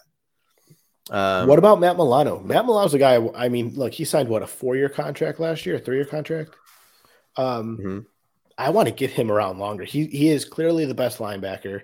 And if you don't know if you're going to be bringing back Tremaine Edmunds, I think you need to find a way to extend Matt Milano, help lower that that cap. Yeah, absolutely. Matt Milano is worth every penny he's getting paid. So right now, his contract has two more years on it. I'm extending Matt Milano for as many years as Matt Milano will sign for. Take Ooh. that guy. He's good. pay him more. Like again, keep him around, it, put him on the wall of fame when he retires. I'm good with that. Sure. So next year his base salary is 9.25. You can absolutely convert some of that to signing bonus, spread it, spread the bonus out, take down next year's cap hit. Absolutely. Milano's a guy they should do that with. Another guy, Taron Johnson. Mm, I okay think you know, too. you know, they already they already have have signed him or extended him. Okay, keep doing it. He's good. He fits the system. Do it. What about okay? Now, what about restructuring Allen's deal? I feel like Allen's deal, Trey White's deal, who, by the way, I'll ask you this in a question about Trey White, but Allen's deal, Diggs deal, White's deal, Dawkins deals, I feel like are all options for restructure, especially Allen's deal. Mm-hmm. And the mm-hmm. second part of that question is do you believe Trey White, given where we are with Trey White, given what we saw from Trey White, do you believe Trey White could be a trade candidate next this offseason? Hmm. All right, let's start with Allen.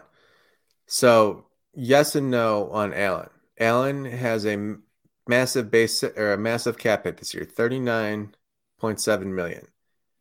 You got to be careful because that cap hit goes up the next two years. It's 41.7 in 2024 and 51 in 2025. That is kind of nuts, and you got to be careful, like adding to that number. Um, can't you restructure next year as well and keep restructuring? You could, but doing that is with bonus money. I mean, you could. So, in if you really try to like next level this, Josh Allen is is is how old? 25, 26 right 26, now? Yeah. Okay. You you want Josh Allen on your team for the next decade, almost certainly, unless he suddenly has all these bad injuries. You know, there's there's certainly a, a very future thinking GM brain here that says keep just keep on pushing it down the road, keep doing this, keep it. I mean, Josh Allen's agent's also probably to want to say, you know, this was a top of the market contract three years ago, two years ago when we signed it. Uh, you know, you're to see some some more guys passing that. You know, Deshaun Watson got the best deal anyone's ever got. That's a joke. Joe Burrow's, I, I'm telling you, people aren't going to like to see this. Joe Burrow, just because of the nature of how this works, is going to surpass Josh Allen's contract. Like every every next all that was Joe Burrow is potentially taking this team to the second Super Bowl. Yeah, in, in sure. Years, what has Josh Allen done? You're not wrong saying that, but uh, point being is Josh Allen's agent is probably at some point going to say uh, we want to rework this. So this is I think Allen's contract is going to constantly be an issue. You you, you know the day it was signed, a lot of people uh, we said on this podcast. I think you know 2025 is seemingly you know the dead money team starts to drop off after that like you know they're going to revisit it by then and yeah mm-hmm. listen everyone thinks that these things it's, it's a contract you know you got to honor your contract it's locked in stone no this is all negotiable so by the way when a player says i need more money like that is their right the team would absolutely do that back to them if given the, chance so don't hate on players when they do that like that's how it works. Okay. Mm-hmm. This is everything, even guarantees are, are not, you know, they don't guarantee playing time. They don't guarantee you're going to be on the roster. They just, they're a lot more fungible than people think. So, could you take it from Josh? Yes. And if the Bills want to make a big splash, uh, they're probably going to have to just because Josh is such an insanely big cap at 27.5 million just in base salary this year. They could take a whole chunk of that out, convert them to bonus, and, and push it down that way. So I tend to think that they realize that they need another weapon. They probably need to get it from an established player who's probably going to be expensive, and they're probably going to take that from Josh.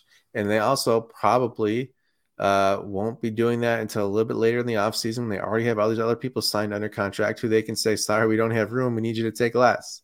Mm-hmm. Um, so that's kind of where they go with Allen. I am worried about bumping up. I mean, so if you restructure it, you cut this year's number, you spread the bonus out, but that bonus, you know, that's the all future years now get more bonus tacked onto them. So you're raising his cap number in the future and just banking that the cap keeps going up or that you can restructure them again, et cetera, et cetera, et cetera. Yeah, I mean, I think to, to me, you know, I, I know it's gonna be tough, but to me, the the the biggest thing is I think Allen's contract, much like how Patrick Mahomes was after the first year, is a perfect candidate for a restructure just because of where he's paid and how much he's getting paid and how much cap space that that can really open up if you restructure correctly. Yeah. You know, and you. same thing with Diggs. I don't know if Diggs is going to want to do that. And maybe Dawkins does. I don't know if Trey White would, which is why I, I think Trey White may be a, a a, a, trade candidate this offseason. I think there's going to be some difficult decisions for this football team not only to get under the cap, but for what you they want to look like a trade year. candidate. That's interesting. Why strictly for that? cap purposes? I can't see them doing that because they really do, in my opinion, need to bank on him returning to Pro Bowl form here. I thought he was getting better down the stretch, and we mm-hmm. know he's a super emotional guy. I'm in the back of my mind a little bit worried. Maybe word's not the right word, but just curious if seeing this Damar Hamlin stuff has any longer term effect on any players and they decide I want to walk away from football while I can walk away. So let me ask you this, uh, and that could also be Trey White. We right, he's, he's the first guy you think of. First guy I think of with this stuff. Can if a player retires, right? Let's say Trey White retires, what happens to that? Is that a dead cap hit at that point that goes on your roster mm-hmm. when a mm-hmm. player retires? Yeah. So so retirement is basically for cap purposes the same as cutting someone. Okay. So you don't get out of things through retirement, but if you have paid someone a signing bonus that was supposed to go over, let's say the next four years, and they retire one year after getting that bonus, you do have uh, legal precedent will say to go out to ask them to repay some of that bonus that they were supposed to, you know, was supposed to be, you know, hey, we're paying you this money to play the next four years for us. You only gave mm-hmm. us one. Uh, there, there are examples of teams doing that. So you do kind of ruin some goodwill with that player. Um, I don't know. It's a t- it's a case by case basis. There's you know there might be settlements based on that. There you know, a lot of people said when when Calvin Johnson in the, in the Lions, like that was what they were upset about. They wanted him to repay yeah. some of the, the bonus, money, which is not wrong. Like in theory, playing for him. In theory, it's not wrong. I mean, who knows what got said behind the scenes? I mean, especially with with Trey taking some of these restructures already. I mean, they could say, you know, that bonus money wasn't really for these years. That was only to help you for cap purpose. I don't know. Base if Trey were to retire, it would be the cap purposes this year would be as if the Bills had cut him. So it, this year would be 22, 23 just in dead cap. They would lose cap space if he retired this year. Yeah, that wouldn't that would not be good. No. Uh, I don't see a trade really. I mean, uh, it's now. Now, if they trade him, does that also count towards dead cap? Yeah, guaranteed sal- base salary goes to the new team, but any signing bonuses you've given him stick with you. So similar how the Bills could get out of Nyheim Hines for free because the Colts gave him gotcha those guarantees. So like like his his per game base salary that he's playing for the new team, if that would be guaranteed, that stays with the team.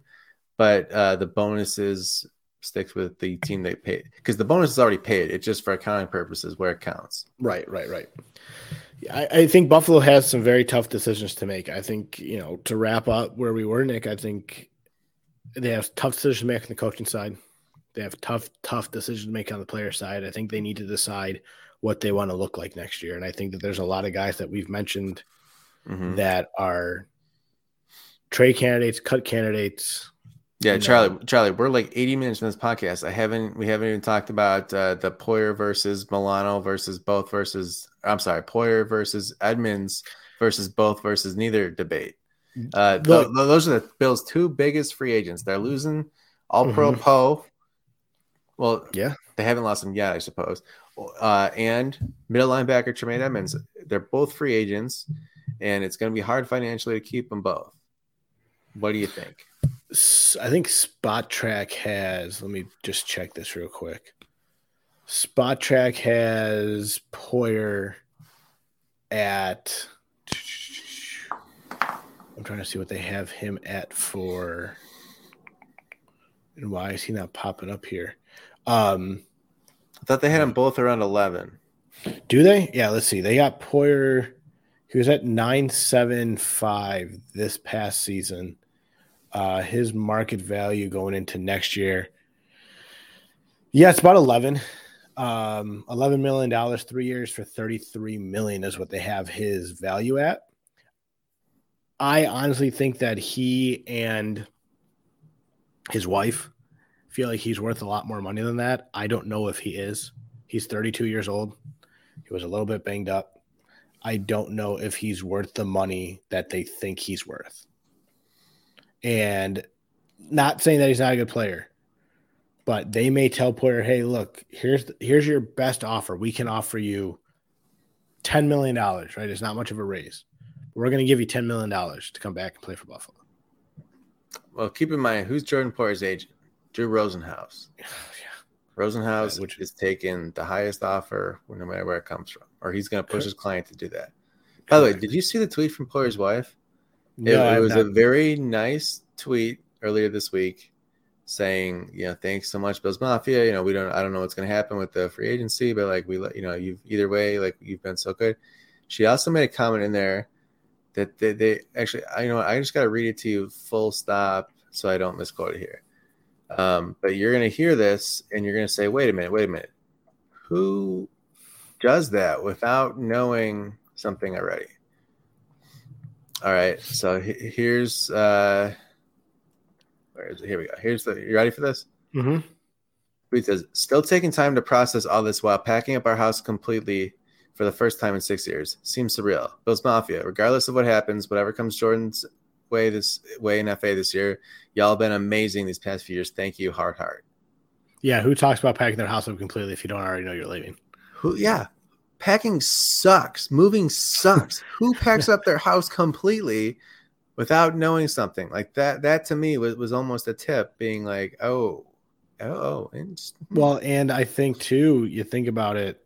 Uh, I think Poyer is a big deal. I think Poyer is bigger than edmunds at times to bring back, right? I think We've seen how much better this defense looks with Poyer in it. But I also think that that's partially because Buffalo's depth or lack of depth at that position. Same thing with middle linebacker and missing Tremaine edmunds Tremaine edmunds is also only 24 years old and he's been in the league right. for five years, right? He's been at right. least he was 19. Um, to your point about Poyer, real quick, yeah, who's A, who says that unless you know something?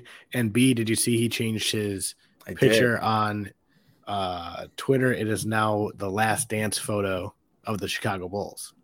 Did that, Poyer have what I'm wondering is did Poyer have his last dance or is he coming back for his last dance? Um, I mean, you could also say when was the first dance? Like you have won no championships. Well, exactly, but you know, I, I guess think about how you want to think about it. I think that safety is a lot easier to replace a middle linebacker. I know. It kind of makes me think especially a middle linebacker that's 24 years old, five years into his NFL career. Right. Uh, if I had to pick one, I would say, like, if I had to just bet on it, the Bills would are much more likely to bring back Tremaine Edmunds than Jordan Poyer. Yes. if they could fit them both somehow, that would be great. Um, something I just keep thinking about this week is remember last year during the draft, they kept man Kyle this Kyle Hamilton it would be so perfect for what Sean McDermott does and and and people were like, "Oh, well, that would might make it awkward." You don't know what's going to happen. People get injured. People like all this stuff. Like, like the year. Bills probably could have used a first round safety, and I know Kyle Hamilton didn't start right away for the Ravens. Even, um, man, the guy was falling in the draft. You could have went up and got him. You would have already had this stuff mm-hmm. sorted out.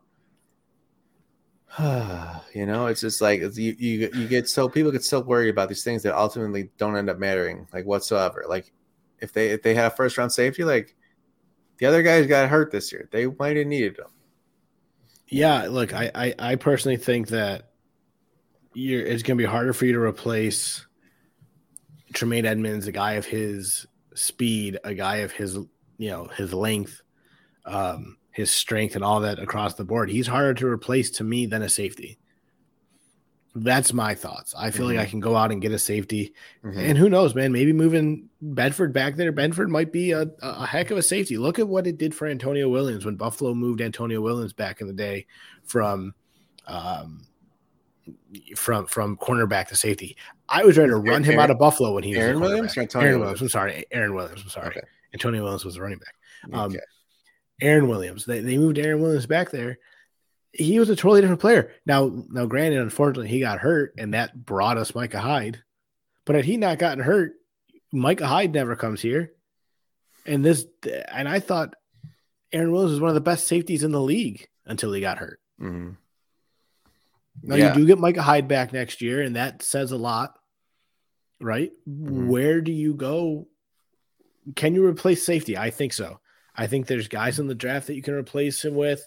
I think Antonio Johnson out of Texas A&M is a perfect candidate to replace um, uh, uh, Jordan Poyer back there. You know, but there's also you also have Trenton Simpson out of Clemson, who is a linebacker.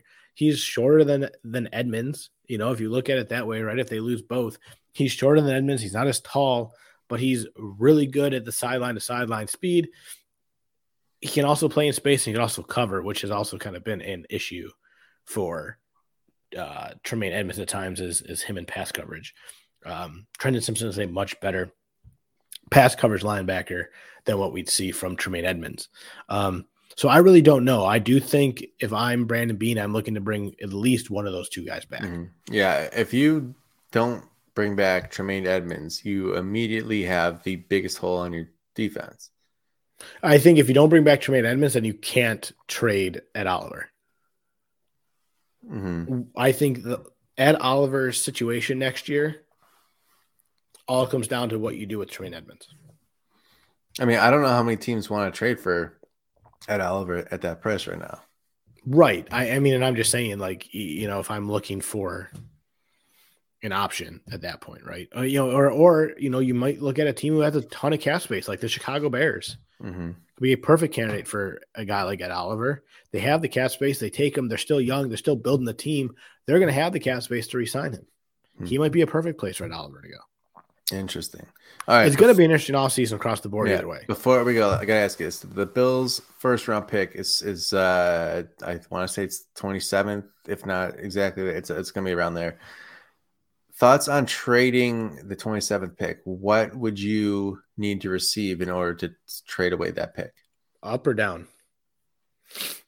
Um, I was I was uh, envisioning either packaging this for to move up or for uh, an existing player. Um, if I'm Buffalo and I'm trading that pick, right? I think you're looking at that pick. You know, you maybe put it in a package. If you want to move up and you're trying to find a guy, then you need to move up for obviously one of your big holes. Uh, offensive tackle, you know, one of the one of the offensive guards. I think there's some really good guards out there. Um, you know, or one of the safeties that's sitting there that you feel like you just can't pass up. I also think there's some really good offensive tackles. Um, pretty high on the board that if you can get up and go get one of them, you need to, right? Because they're not going to be sitting there later. And you know, we we've talked about Brandon Beane and what you know where these holes really are on this team. If you get package and move up, great, do it. What is it going to take to move up? You know, that changes per team, and we we you know that that's all on the on the crazy schematic system that they have, right? Trade trade system that they have. Um, however, I'm trading that pick away for a player that I am trading that pick away for, like I said, a number one slash number two receiver that can come in, win on the outside, you know, win the battles, and is mm-hmm. more or less a complementary piece to Stefon Diggs. Okay, so if Tampa Bay calls and says, "I'll trade you Mike Evans for your first. I would I would get that written up real quick. okay. I would even take Chris Godwin at that point with with with, with a one, truthfully. I think Chris Godwin is is is a very good wide receiver. Okay. Okay. Now I'm I'm looking ahead to 2024 free agent receivers here. Um, CeeDee Lamb, the Cowboys are going to sign. Mhm. Justin Jefferson, the Vikings are going to sign. if he wants to go back. Fair. Um, well, I mean, they could, they got, they got the franchise tag, man. Like, if, if somebody doesn't Right, want, like, true. Um, other names that are interesting Jerry Jeudy, Tyler Boyd, Curtis Samuel. Okay, hear me out. I would trade like a third round. I would package like a third this year and like a fourth next year or something for Tyler Boyd. Uh, Tee Higgins also in that. Also a guy who I would go after is Tee Higgins. What do we think about Michael Pittman? He's a go up and get it guy.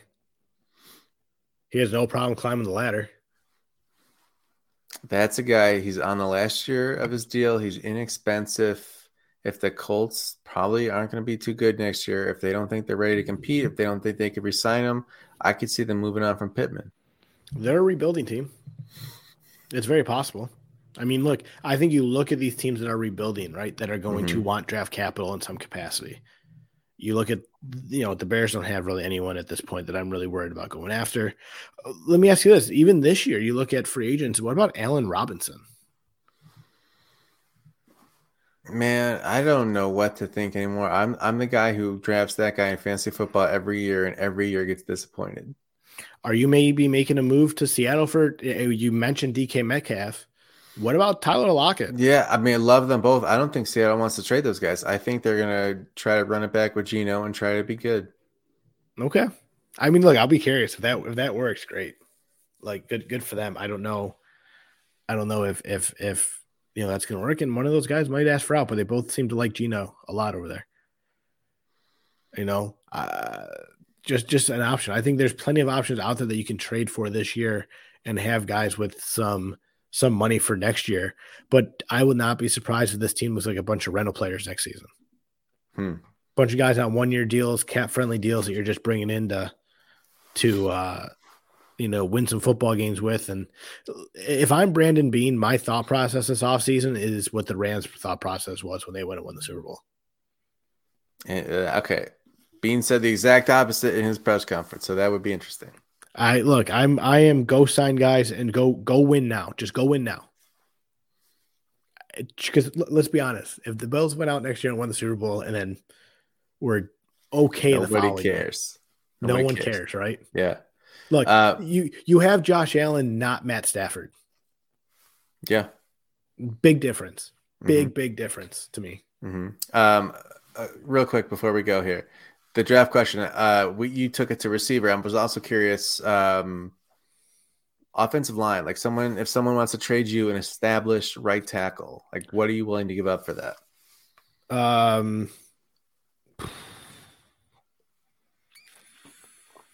see, I feel right tackle to me is different. Obviously, it's not the blind side for Josh Allen, but you've seen struggles from Spencer Brown and you know Quessenberry clearly struggled this year.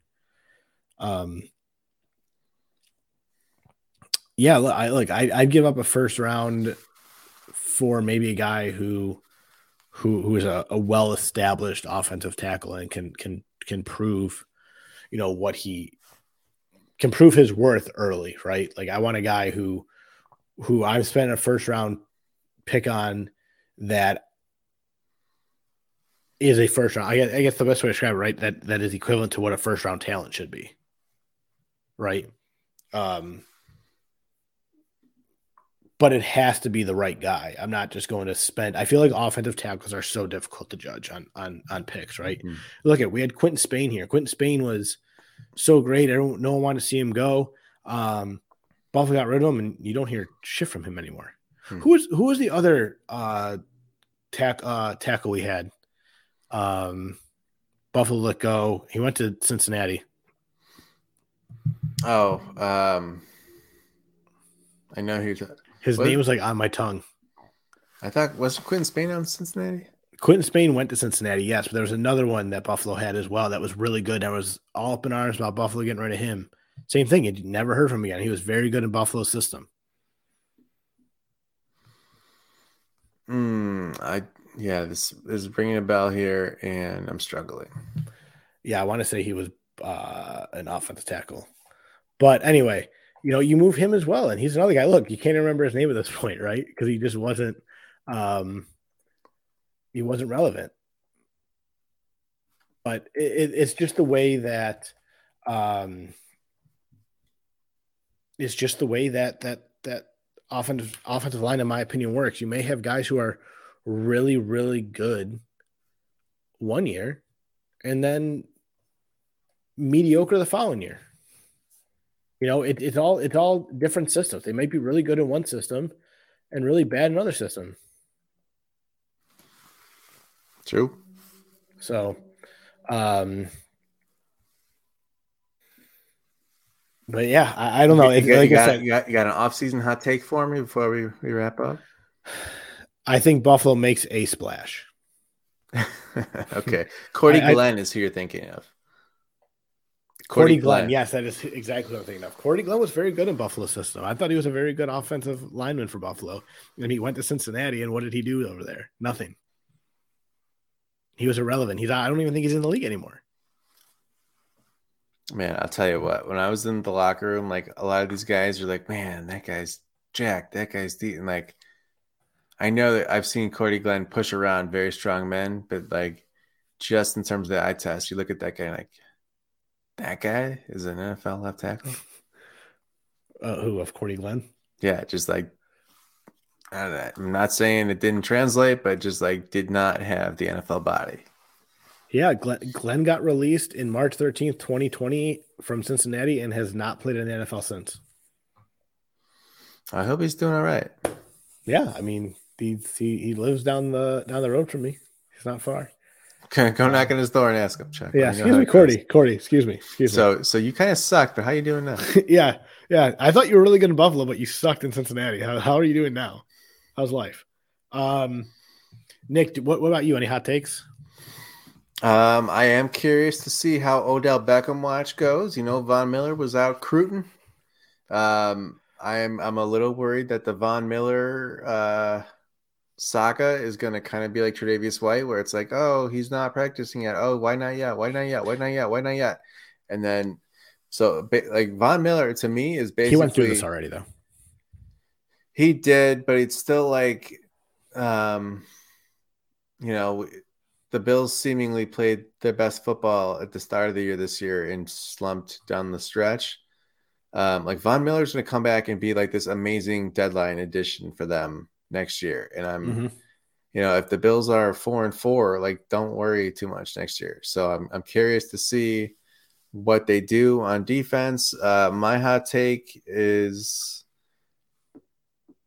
more coaches are going to get fired. And I'm going to have a hot take that um, Isaiah McKenzie is not with the team next year. I I would agree that Isaiah McKenzie is not here. All right, I'll give you Uh, my okay, real well, hot, maybe- okay, I guess that wasn't hot enough then. no. I'll- Well, I'll give you my, my, my two real hot takes. In all honesty, Nick is Buffalo's going to have two different coordinators next year. I mean, Two, have A okay. new D and a new offense coordinator. Now, we're- now we're playing with gas. I'm sorry, And I look, shouldn't Joe- say Joe- cooking with gas anymore. Now we're cooking with induction here, Charlie. Look, I think Joe Brady is your offensive coordinator next season. I think I'm just going to come out and say it. I'd be very Okay. ecstatic if Joe Brady's your offensive coordinator. Now, for your quarterbacks coach, he's in town. He's there. He has rapport with your quarterback, Josh Allen. He liked Buffalo. None other than Mr. Davis Webb himself. Davis Webb, quarterback's quarterbacks. Interesting. I- Now, correct me if I'm wrong. Did Josh Allen not look like a better quarterback when Davis Webb was the practice squad QB and was on the bench and working with I, Josh mean, Allen? I don't know how much that played into it, but I'm just saying. I'm just saying. Just saying. Hey, I- so quick quick question: Have you seen anything about this? Why does Jordan Palmer not have a job with an NFL team? because he's probably making way more money and it's way less stressful to do what he's doing. Yeah, No, I, I haven't seen why, but I mean, I would bring him on as quarterbacks coach. He played for Buffalo for all of like preseason game. I mean, he's Josh Allen's guy. I it would work so well. But how much more? My, my in all honesty, I'm pretty sure he's probably making equivalent money and not Well, having to be away from Listen, his family there- the there's season. no salary cap for coaches. Okay, if they want the guy, he can make it worth his while. This is we're talking about win a Super Bowl or bust, and you're what are you gonna not pay your coach, your quarterback's personal quarterback coach? I don't know why no one's thought of that, especially like Carolina with like Sam Darnold. I'm sure they year. have, but I'm just like I haven't like seen it, you know, actually reported. I've just been guessing. I'll, I'll have to look that up. I'm curious. Um, All right, Charlie. I, okay, let me. We're gonna get into super hot takey here. I'm gonna knock on wood before I ask this. If something were to happen to Josh Allen and he was not able to play for a significant portion of next year, would you be interested in acquiring Tom Brady?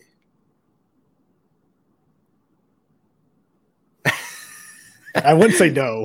Because let's face it. Do you, do you, Okay, I'm sorry, I'm laughing. Like the no one on the podcast is gonna say the look on your face was incredible. You wanted to say no so bad. dude, I think it comes down to this, right? It all depends who Buffalo Buffalo's backup is, and if it's Matt Barkley, trust Matt Barkley to go out there and win you ten games next year. Case Keenum's a free agent. Case Keenum is a free agent, so he's not coming back. So Matt Barkley right now is your backup quarterback. He signed his futures contract. Do you trust Matt Barkley enough to be that guy? No, I don't. So Yes, yes, yes, yes, yes, absolutely. all right, we got him to say it. Look, We you can- put we can, you we can shut the pod down. It took an hour and forty, whatever. We can shut it down now. you you you you're gonna put him with Stefon Diggs. I think Stefon Diggs is absolutely love him, and I think you're gonna have two very fiery competitive guys with with Tom Brady and Stefon Diggs. That I think you're gonna see a much different ran Mhm, offense. Yes, mhm. I would be mean, interested. Stefon Diggs yells one time during a game, and there's ten headlines about him, and Tom Brady throws a tantrum every other week, and it's just Tom being Tom. Yes. So, by the way, for for the record, uh, Jordan Palmer is signed to the XFL. Uh, he was hired as director of quarterback development for the XFL. Very interesting. What that means, I don't know, but It sounds According like he would leave to it for a senior better vice paycheck, Charlie. what's that? Sounds like he would leave it for a better paycheck. Maybe, uh, but this is all according to senior VP of player personnel, former Buffalo Bills GM Doug Whaley, um, is the one that brought him on in that job. So we'll see if that stays. I'd rather work in the NFL than the XFL, but you know, hey, it'd be cool to have the Rock as my boss. Uh, Nick, quick shout out to the sponsors. Hey, Ethos Performance Rehab. Let's give it up for Ethos. Uh, great video this week, Charlie, about explosive power and speed development. Uh, if you're not following them on social media, hit them up at Ethos Performance Rehab. And then maybe drop a line. Check them out. If you want to feel better, play better, perform better, and feel better afterwards, Ethos Performance Rehab. Tell them the process sent you. Yeah, I actually watched that video this week. Uh, I didn't do any exercise, but I watched the video. Listen, you know what? You know what you lose with age is is speed. All right, keep training that speed. Keep training for power. I lose you lose that with age. You Got to stay stay young. We're, we're, we're guys on the wrong side of thirty here, Charlie. Right? We're on We the gotta- wrong side of 30, Nick. We are on the wrong side of 30 now. I've seen it. I've seen it. Um, no, appreciate everyone tuning in. You can follow Nick on Twitter at Nick Veronica, uh, on Facebook at by Nick Veronica. You can find all of Nick's great articles at either one of those two locations. Follow me on Twitter at Chawit68 or the Process Podcast on Twitter at the underscore process pod. Uh, thank you all for tuning in. We are going to be with you throughout the off season. We're not going to take, you know, many breaks unless we have some unforeseen circumstances. One of us will be with you every week throughout the offseason. We will stay with you. We're going to do some Sabre stuff as well, Nick, because I think it's time we start talking about some Buffalo Sabres hockey. Maybe get our old friend Joe Yerdon back on if we can get Are him you away firing from, up? from Are you firing up the Rasmus Dahlin for for awards? Yeah, Okay. dude. Uh, yes. And how about Tage Thompson? He's four goals out of uh, you know behind behind McDavid right now. Can it happen? I don't know. For the Rocket Richard Trophy, it's going to be an interesting few weeks here on the Process Podcast. Appreciate everyone tuning in, and most importantly, remember to trust.